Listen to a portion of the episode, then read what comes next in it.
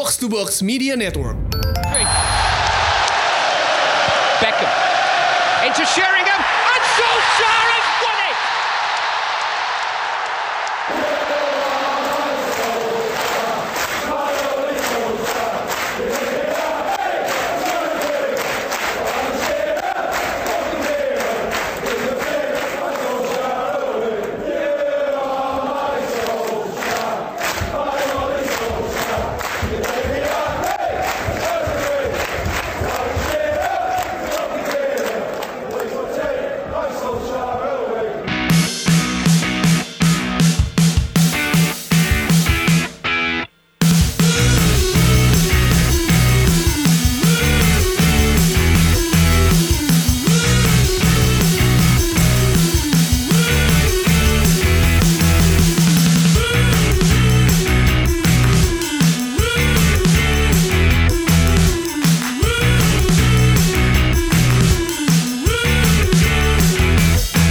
Setelah di nanti lama, ternyata akhirnya datang juga. Bukan datang sih, pergi. Jose Mourinho akhirnya dipersilakan untuk angkat kaki dari Manchester United oleh uh, klub tersebut.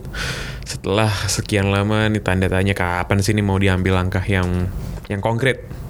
Dan akhirnya Jose Mourinho cabut dari Manchester dengan bill hotel 500 hampir 600 ribu pound sterling. Berapa tuh ya? Satu M nggak sih? lebih Satu lebih lebih 1,5 M lah ya. Le- lebih kayaknya di- dengan ya dengan uh, bill ho- bill hotel 600 ribu lah kira-kira pound sterling karena dia habis dia pindah dari uh, habis dia pindah ke Manchester dia nggak pernah beli rumah dia tinggal di hotel tinggal di penthouse Yap. dan dengan uh, uang pesangon berapa pesangonnya 22 juta. 22 juta Heeh, pound 22 sterling. juta koma lima pound sterling. Oh ini kalau 600 ribu pound sterling Hmm? Itu sih set nolnya di belakang ada 9 coy. 10 M. 10 M ya. bill hotelnya 10 M bill hotelnya Mourinho di penthouse di The Lowry di Salford Yap, dan uh, yang menggantikan sebagai caretaker sementara adalah the baby face assassin Yoi. Ole Gunnar Solskjaer yang meraih uh, trofi Premier League lebih banyak dari Steven Gerrard, Alan Shearer dan berbagai pemain lain dikombinasikan ya lebih banyak uh, Ole Gunnar Solskjaer gitu. Ini dia cuma caretaker ya, cuma sampai akhir musim ya. 6 bulan doang. 6 bulan Tapi, dan dan dipinjemin. dan dia dipinjemin dari Dari Molde. dari Molde ya. Iya, iya, iya. Dan eh, kalau misalkan kalian eh, udah eh, melihat apa namanya interview eh, 20 menitnya Solskjaer di eh, MUTV itu menurut gua beda. Gua pernah semua udah nonton interview pertamanya Moyes, um, eh, Luis Van Gaal sama Jose Mourinho. Tapi kalau ini beneran dia kayak anjing dia tahu semuanya soal klub ini kan. Bahkan ada tulisan eh, eh, di Mirror kalau nggak salah gue baca. Eh, aksen dia tuh udah bukan Norwegia lagi. Udah bukan. Man- Mancunian banget ya aksennya. gue gue lihat video yang dia pas dia training sama siapa tuh? Training sama Molde tuh kayak ya Molde yang lu kalau nggak nendang lu nggak bisa I- nyetak iya, iya, iya. itu mau udah mang banget aksennya udah udah udah bukan kayak orang Skandinavia ngomong gitu kan kan Dan gitu. yang gue amazed dia inget gitu kayak eh, kan ditanya tiga pemain muda ada Jesse, eh, Pogba sama si eh, Rashford. Hmm. Dia ingat, gue ingat gue waktu itu eh, waktu Jesse nggak main di U Team akhirnya main di res- reserve lawan Burnley. eh, pemain Jesse mesti lu tau Jesse kan kurus banget ya. Lawannya Burnley backnya tinggi banget. Gue lupa. Dia dia dia bilang ini pemainnya juga di Premier League kok sekarang eh, jadi backnya Burnley. Eh, segede itu Jesse ngacak-ngacak pertahanan. Dia ingat terusnya kayak seingat sedetail itu terus kayak kalau Pogba dia terlalu cepat naik tim utama jadi gue nggak pernah nang- nanganin dia. Dan gue liat Rashford masih masih umur kayak 10 masih tim bocah gitu. Jadi kayak wah ini orang kalau beneran sampai pemain bocah-bocah itu nggak respect sama dia sih dikeplak sih kayaknya Iya. Eh, Dan gue gue penasaran sih kayak dengan kehadiran nih Ole ini nggak kira-kira bisa tiba-tiba Pogba main kayak juara dunia ya mainnya kan? Semoga bisa ya. Eh, gue belum pernah menyaksikan dia main di Mul tapi kan dia dengan kualitas Mul yang ada dia ngebuat timnya lolos ke Liga Champions kan untuk pertama kalinya kalau nggak salah deh. Eh, pertama atau berapa itu. Terus udah gitu kalau di Cardiff nggak usah di inilah itu impossible mission lah mission possible lah. Pas dia di Cardiff eh, Yang di pas dia degradasi ya. gradasi eh, tim seadanya dan lain-lain jadi ya kusut sih. Jadi maksud gue adalah eh, kedatangan Solskjaer sih sebenarnya eh, kemarin setelah penunjukan Solskjaer yang yang lucu adalah ketika David Gill turun gunung juga ke Carrington maksudnya ini kan dia udah lama banget kan kayaknya nggak nggak nggak ngurusin oprek-oprek MU ya. Gue feeling gue sih kalau penunjukan Solskjaer ini lebih ke ini sih lebih ke ngebuat eh, dressing room harmonis dulu aja sih Iya, iya, biar ada orang yang di respect gitu ya. Iya, ada yang di respect. Dan ya paling bener udah oleh sih karena pilihannya kan kalau nggak oleh Carrick jadiin caretaker tapi dia min- pengalamannya jadi manajer minim atau Nicky Butt di promosi Iya, promosiin. dari tim junior tapi juga sama sih belum pernah megang first team juga kan jadi oh ya oleh sih menurut gue Paling safe choice sense ya, paling kan kemarin sempat ada lorong belong tuh katanya Iya, Lorong Blanc. eh, kalau kalian inget tuh pas Lorong Blanc pertama kali gabung MU, eh, dulu headline di eh, eh, koran-koran Inggris pernah tulisannya Blanc, B L A N C. Itu adalah eh, awal eh, huruf pertama dari lima klub, lima klub yang di yang ngalahin MU ketika Blanc jadi back. Eh, Bolton, Liverpool, Arsenal, Newcastle sama Chelsea. Eh jadi sahabatnya Sir Alex juga sih. Dia Iya. te- teman dekat Sir Alex juga sih. Eh ya Blanc sih bisa, tapi sekarang sih yang dibutuhkan adalah sosok gimana lo membalikan pemain-pemain ini bergairah lagi di ruang ganti dan yang lain kan. Belang juara dunia back dengan pas masih mainnya back dengan se- segudang trofi eh, Pog- Pogba sih- pas jadi pelatih juga oke Pogba pasti bakal kalem pasti tapi emang apa ya emang karismanya Ole itu beda sih Beda, kan? beda, banget, sih. beda banget. Lu Beda sih. mau bilang kayak lo lihat oleh pak lo lihat oleh pakai pakai baju training kan udah gitu pakai pakai pakai sweater jangan panjang tuh terus di Hmm. kirinya ada BC United itu beda sih langsung langsung beda sih iya OGS namanya OGS. iya, ya OGS kan? itu Iya. beda sih. Dan eh, kekalemannya Ole sih yang buat orang eh, lu inget yang tahun 98 99 yang dia masuk sebagai pemain pengganti Not- Nottingham Forest hat trick. Jadi kan maksudnya dia bukan hat trick 4 gol empat gol, empat gol bukan cuma hat trick 4 gol itu. Eh, itu kan dia eh, main maksudnya dia sering jadi jadi super sub kan. Dan menurut gue dia jadi super sub semoga ini dia beneran super sub untuk enam bulan ke depan. Jadi kalau kemarin Gary Neville bilang "Eh, ini langkah yang tepat lo caretaker 6 bulan bis itu lo tarik lah Pochettino karena si Gary Neville suka banget Pochettino kan. Lo lihat eh, track record Pochettino dia main dengan tim tim muda dia percaya sama Harry Winks dia dulu percaya sama Tom Carroll dia percaya sama Ben Davis dan eh, apa namanya Kieran Trippier. Jadi eh, walaupun ya Harry Winks yang dari akademi Spurs ya Harry Kane juga eh, tapi apa namanya filosofinya yang yang membuat si eh, Pochettino jadi eh, ini kan dan Daniel Levy langsung masang duit kan. Iya, lo kalau mau bayar segini. ya kalau misalkan MU bisa bayar 22,5 juta pounds buat pesangonnya Mourinho ya harga 30 juta pounds ke atas mah kecil bagi Pochettino. Tapi yang menurut gue menarik dia bawa McFillan lagi ya. Bawa Villan yoi. Bawa McFillan lagi Mikey Villan gue ingat dia terakhir kali dia bilang dua tahun terakhir sebelum Fergie pensiun dia lebih banyak eh, menjadi pelatih utama dibandingkan Fergie. Mhm. iya iya, Di benar dua- benar benar tuh. musim Benar. terakhir kan. Yang megang latihan kan udah pasti dia soalnya udah pasti dia. Gitu. Dan si siapa namanya dan si Oleh bilang bahwa udah kita mulai dari nol lagi katanya semua- semuanya. Jadi Pertamina kali ya, semua semua pemain dapat clean slate jadi dia nggak akan lihat gimana kira-kira rapornya itu pemain pas zamannya Mourinho Hmm. semua mulai dari nol lagi makanya gue pengen lihat nih dia mau dia mau naruh Pogba di mana dia mau Dia pernah, eh dia pernah bilang kan, dia kalau ada Pogba dia bikin tim di sekeliling Pogba. Ya, kan. harusnya emang gitu sih. Dan itu yang selalu dibikin nama si uh, Ferguson dari dulu kan. Iya, iya. Eric Cantona datang dia bikin tim di sekeliling Eric Cantona. Ronaldo bikin tim sekeliling Ronaldo. Dua York Andy Cole selalu bikin tim di sekeliling dua pemain itu dan selalu ada pemain yang yang menjadi apa satu core-nya dari tim ya dan ya semoga Pogba beneran menjadi core-nya United ya. Menarik sih. Ya, dan nih ntar gini yuk, ntar nanti bisa kayak waktu Roberto Di Matteo jadi Oh, iya, iya, Chelsea. iya. Juara Champions, man. Eh, gue eh, pas di- ditanyakan dia kan pas wawancara eh, gimana PSG Eh, iya gue nonton tuh di TV itu gue sebelum tahu semua ada kayak gini ya gue nggak tahu kalau gue bakal jadi pelatih nih gue kayak wah ini seru nih pertandingan ini bla. terus ternyata kayak dalam hati kayak anjing gue ini jadi pelatih ngelawannya dan menurut menurut gua sih lawan PSG Ole bisa ya lihat dari pertandingan Desember. Desember lo tau kan uh, fixersnya Premier League kan paling eh sedunia kan. Jadi uh, semoga lah bisa memberikan harapan baru ya.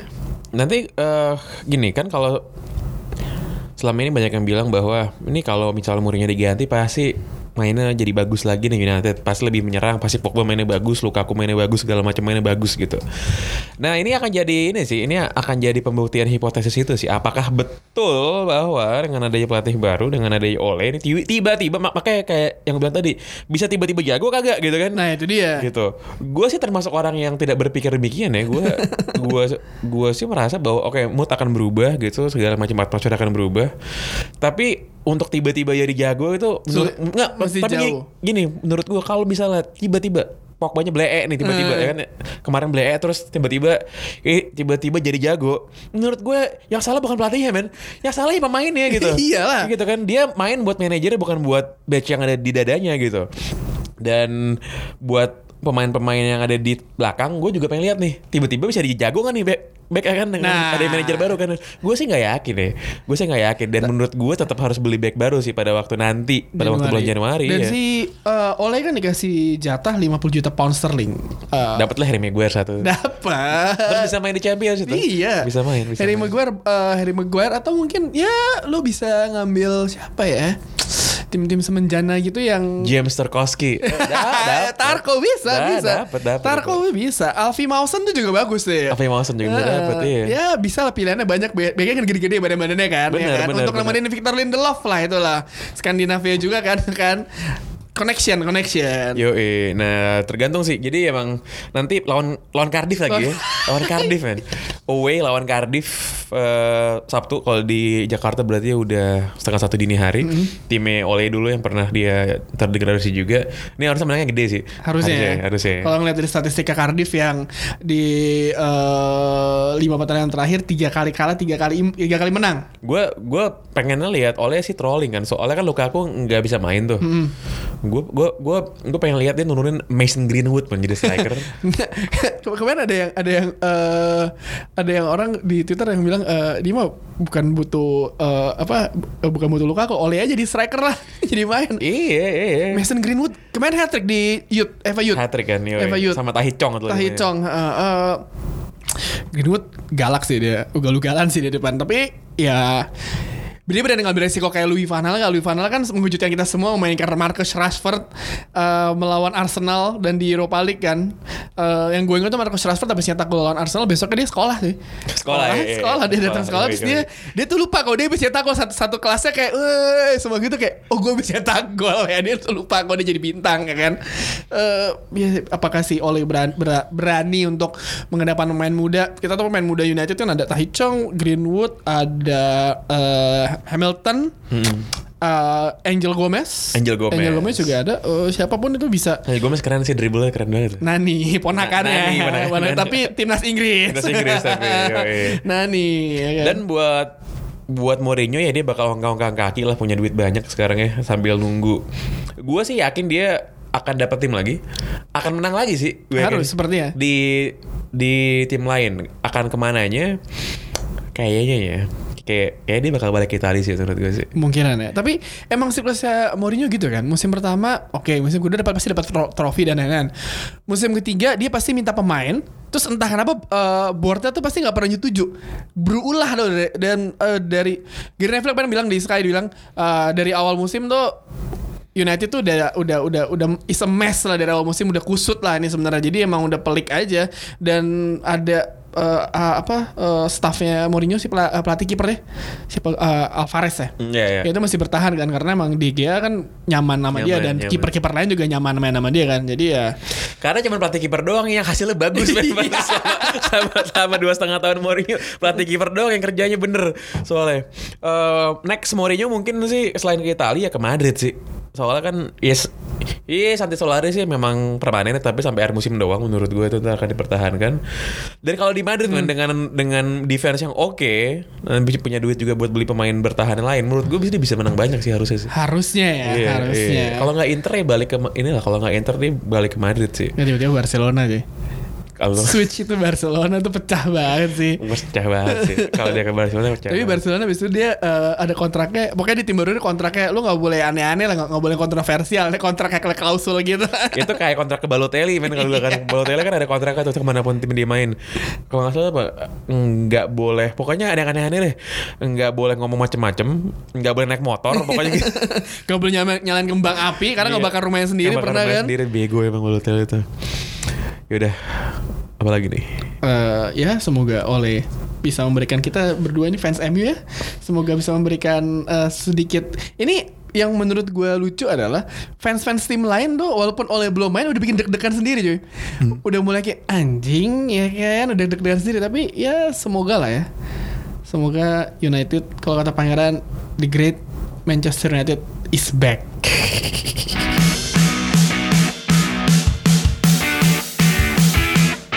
segmen kedua dari Box to Box episode hari Jumat.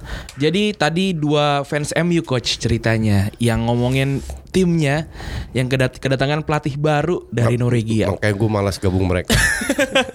Kali ini kita dari non fans MU ya.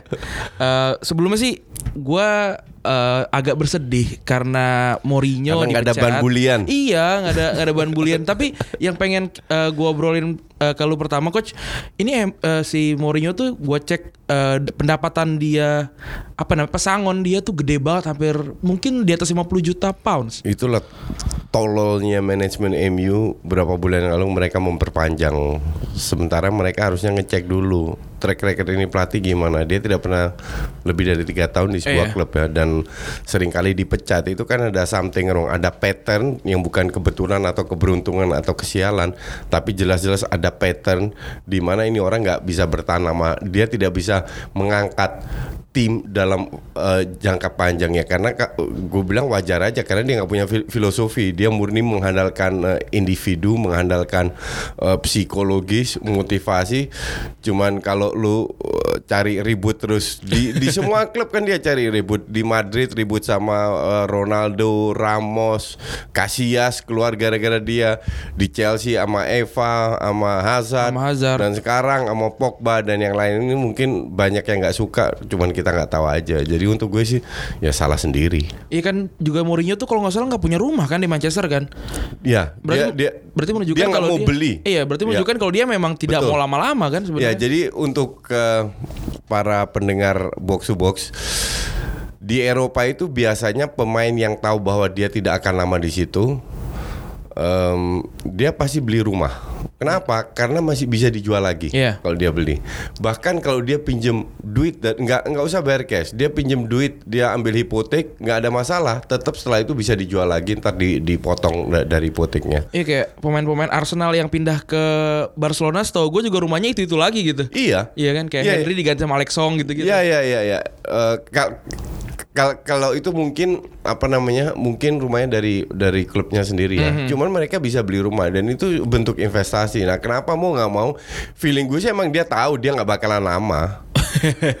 Jadi eh, apa namanya menurut lu kalau apa si Mourinho tuh dipecat di akhir musim lu gimana? Kaget apa gimana? Justru gue gue expect dia udah Udah out dari sebelum ini. lebih cepat di, di- dipecat lagi karena kalau kita lihat performa dia di, di luar menang kalah ya kita harus lihat kalau dia sana pelatihnya Stoke City atau eh, apa eh, Burnley main kayak gitu sih nggak nggak ada yang protes nggak ada yang masalah dan nggak bakal dipecat juga cuman ini kan dia yang jadi masalah kan dia pegang klub terkaya di dunia yang memiliki fans mungkin paling besar di dunia yang hanya menang saja tidak cukup. Di mana mereka ranking 6 aja, mereka eh, pendapatannya paling banyak dari semua klub Liga Inggris. Dan itu kan image ini harus dipertahankan. Dan Mourinho orang yang sama sekali tidak cocok. Berkali-kali keputusan yang dilakukan oleh ma- manajemen eh, Woodward menunjukkan untuk gue bahwa mereka benar-benar nggak nggak ngerti bola. Yang mereka mereka lakukan adalah kepentingan finansial. Kalau gue bilang kepentingan finansial itu sangat bisa justru ada korelasinya de- dengan ke eh, ilmu bola karena di industri sepak bola dua faktor ini tidak bisa dilepas. Nah, coach yang kan gue banyak banget tuh dapat di mention mention gue dia bilang e, ini Mourinho dibandingin sama Pochettino sama eh, Klopp juga win rate lebih gede Mourinho kok gitu. Terus yang mereka nggak tahu mungkin itu kan win rate total ya. Tapi kalau lihat dari enam bulan ke Win- belakang kan parah. Ya netizen kan banyak lahir dari pantat, jadi ja- ja- jangan terlalu di dianggap gitu loh. Eh, win rate itu kan secara total. M- Musim lalu kan mereka berada di Peringkat dua. peringkat dua. Itu kan banyak faktor yang yang membuat mereka ber- berada di di peringkat dua dan bahkan 19 poin di belakang eh, siapa Juara, namanya City. juara musim lalu Chelsea ada ba- banyak masalah. Eh, si siapa namanya Liverpool belum konsisten. Liverpool nggak ada nggak nggak ada Becker, Van Dijk baru gabung, Eh, Arsenal lagi di bawah Wenger nggak usah dibahas. Spurs selalu tidak ada leader, selalu tidak konsisten. Jadi berkat itu mereka berada di ranking 2. Tapi kalau kita lihat musim ini Arsenal dapat pelatih baru, Chelsea pelatih baru yang selalu tune in pemain baru dan dan semua baru dan di sini baru kelihatan bahwa Mourinho di bawah MU itu benar-benar nothing dan puncaknya kelemahan miskin taktiknya M, eh, Mourinho yang sudah bertahun-tahun gue katakan dan akhirnya fans beberapa fans MU kebuka matanya itu pas lawan Liverpool. Dan eh, kayaknya sih ini setelah Mourinho cabut, pemain-pemain MU yang tadinya outperform tuh mungkin bakalan jadi kayak pembelian baru quotes and quotes ya. Jadi kayak ada pemain baru di MU kayak Alexis, kayak Pogba atau kayak pemain-pemain yang pinggir-pinggirin lah. Itu kan pembelian dia semua. Iya, iya. Dan dan lu lihatlah Fred eh Kayak gua nggak pernah lihat dia main kayaknya. Nggak- nggak pernah main Ke- karena memang itulah bedanya Mourinho dengan pelatih hebat lainnya. Pelatih lu lihat pemain yang dibeli Sari, pemain yang dibeli Emery, pemain yang dibeli Pep, yang dibeli Klopp, semua main dan semua punya kontribusi bagus. Yang paling kelihatan ya Arsenal lah, beli lima pemain dari nowhere tiba-tiba bisa 22 match unbeaten. Kan luar biasa. Bukan masalah eh, juara atau tidak, tapi sebuah progres, sebuah perubahan sudah kelihatan dan dari eh, MU pun kelihatan perubahannya menurun. Dan itu ma- makanya gue bilang kalau gue tidak melihat bahkan gue yakin kalau dia nggak dipecat dipecat sekarang ini akan ber- akan menurun terus. Terus terus dan terus dan bahkan jangan heran kalau MU end up di ranking 7 atau 8 kalau dia nggak dipecat. Jadi kalau menurut lu kenapa si Mourinho tuh beli pemain yang dia bahkan nggak pernah mainin? Karena dia nggak punya kapasitas untuk ngelihat itu Oh dia jadi dia, dia dibeli berdasarkan eh, apa? IQ-nya itu cetek Nggak jadi dia, Dia- beli ber- berdasarkan apa tuh? nama Nama besar aja. Dia kan dari dulu selalu mengandalkan nama. Dia dari dulu selalu mengandalkan nama. Dia tidak bisa ngelihat ini pemain cocok atau tidak. Bahkan Pange pernah bilang sama gue bahwa Mourinho di MU itu cuma latihan cuma lebih ke defense. Offense-nya dibiarin, di, di, dilepas. Ibaratnya pakai talenta pemain yang ada aja gitu. Kan selalu begitu. Iya. Mengandalkan si, di di Madrid kalau gue bilang gagal total cuman menang satu La Liga sama sama Copa. satu Cop- Cop- Copa del Rey. Dengan squad yang dia miliki kan gagal total. Iya. Kalah ke mana-mana. Ya karena cuma mengandalkan skill individu.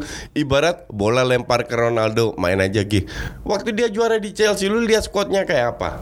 Iya kan? Mewah banget sih kan. Bukan mewah banget, itu luar biasa. Drogba, Lampard, Terry, Balak, you name it, so- semua Iya. hadir di situ yang pada top-topnya gitu. Chelsea se- apa pertama ya yang Chelsea pertama. Yang kedua pun mewah. Mewah, mewah. Ya, ja- jadi yang dia bawa itu hanya shock efek psikologis bahwa kita bisa juara bla bla. Tapi itu kan short term short term aja. Makanya betapa bodohnya manajemen MU dengan memberikan dia perpanjang kontrak. Nah, kita Akhirnya you have to pay for it. Yoi 24 Ya, juta pound something like that lah. Kita eh, lihat sekarang pem- dia datengin MU datengin lagi bukan cuma eh, Ole, tapi dia juga datengin McFillan. McFarlane lagi balik terus juga Gil kelihat terlihat di Carrington juga Ya, cuman Gil keliat, ke- kelihatan di Carrington kan mungkin buat marah-marah kali.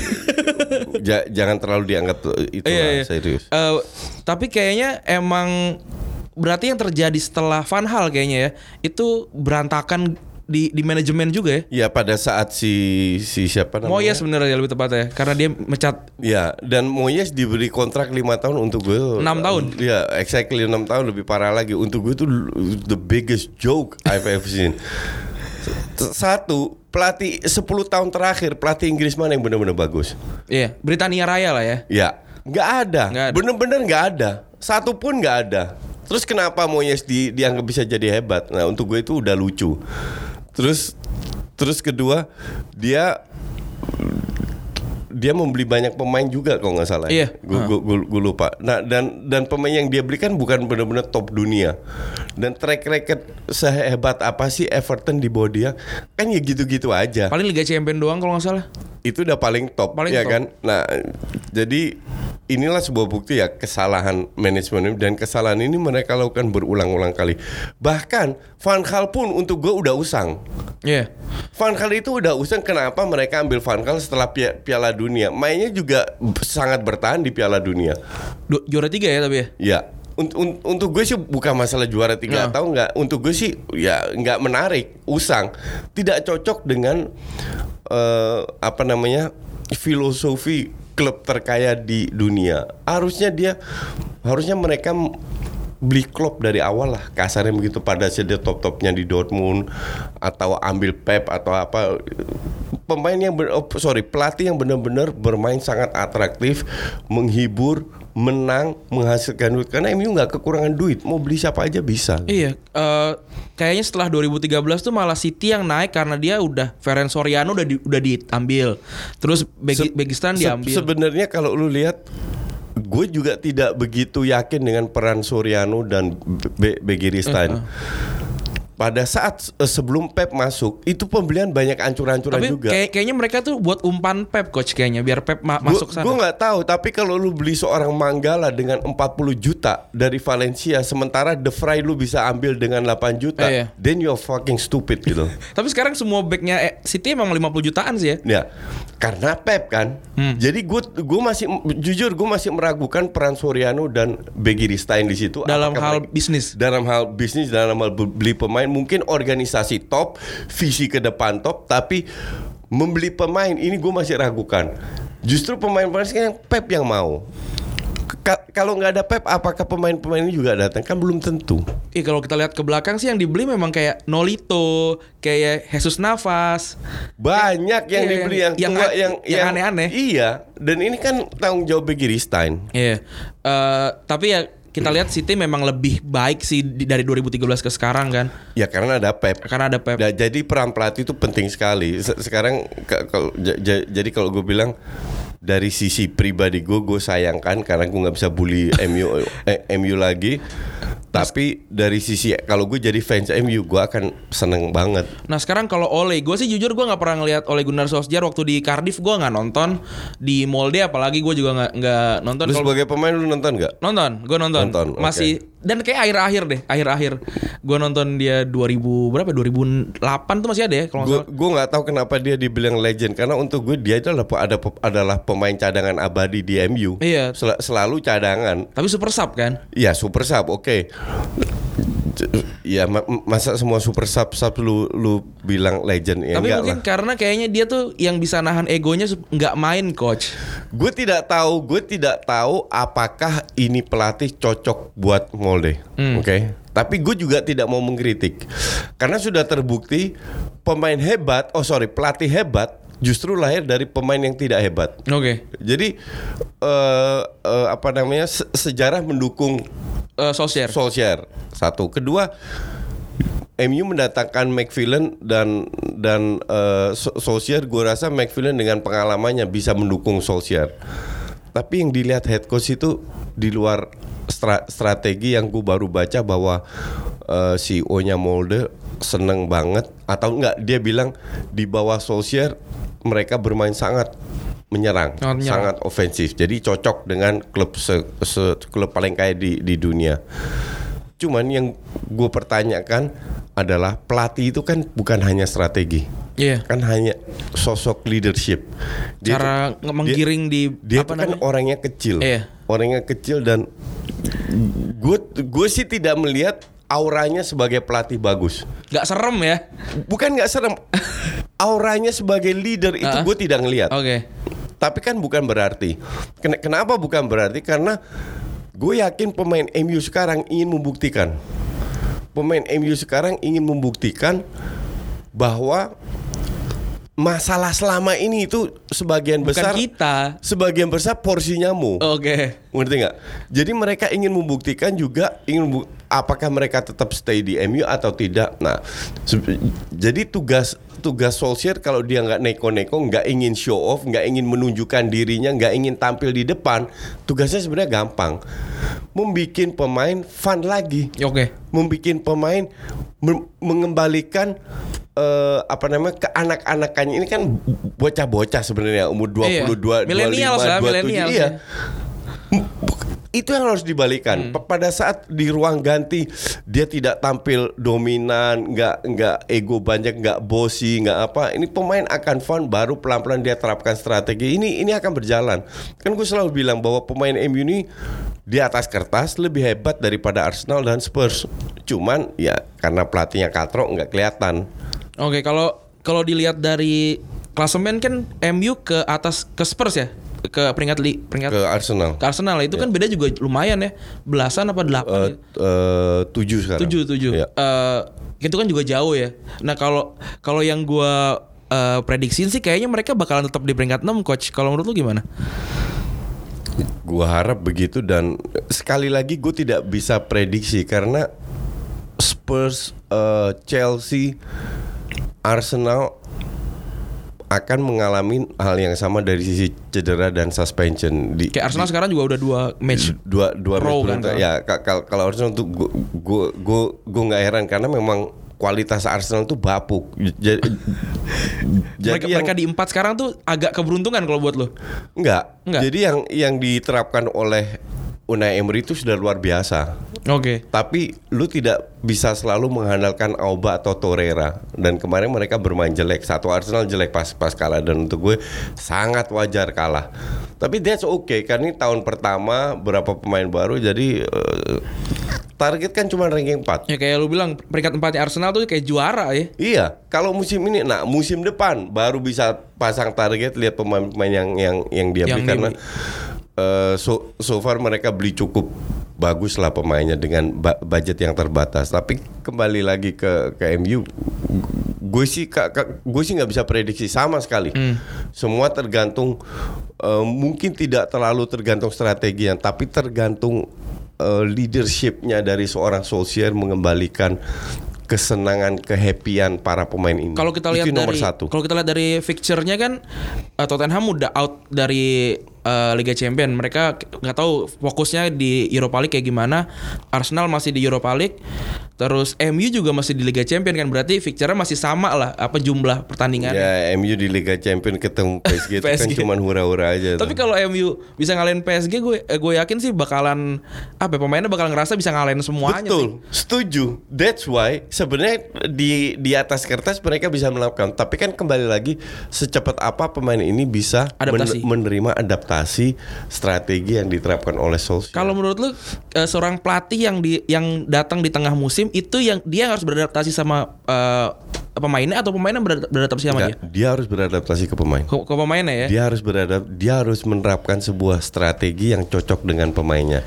Dia harus paham kualitas-kualitas pemainnya dari 1 sampai nomor 24. Di situ dia ja- jadi nggak bisa lu datang, hey, gue pelatih MU, gue Gua bos, mau main ini, ini, gua ini, bos ini." kalian, malam ini kita main ini, kalian harus bi- bisa ikutin. Dia bisa melakukan itu, tapi setelah 2-3 pertandingan akan hancur lagi. Oke.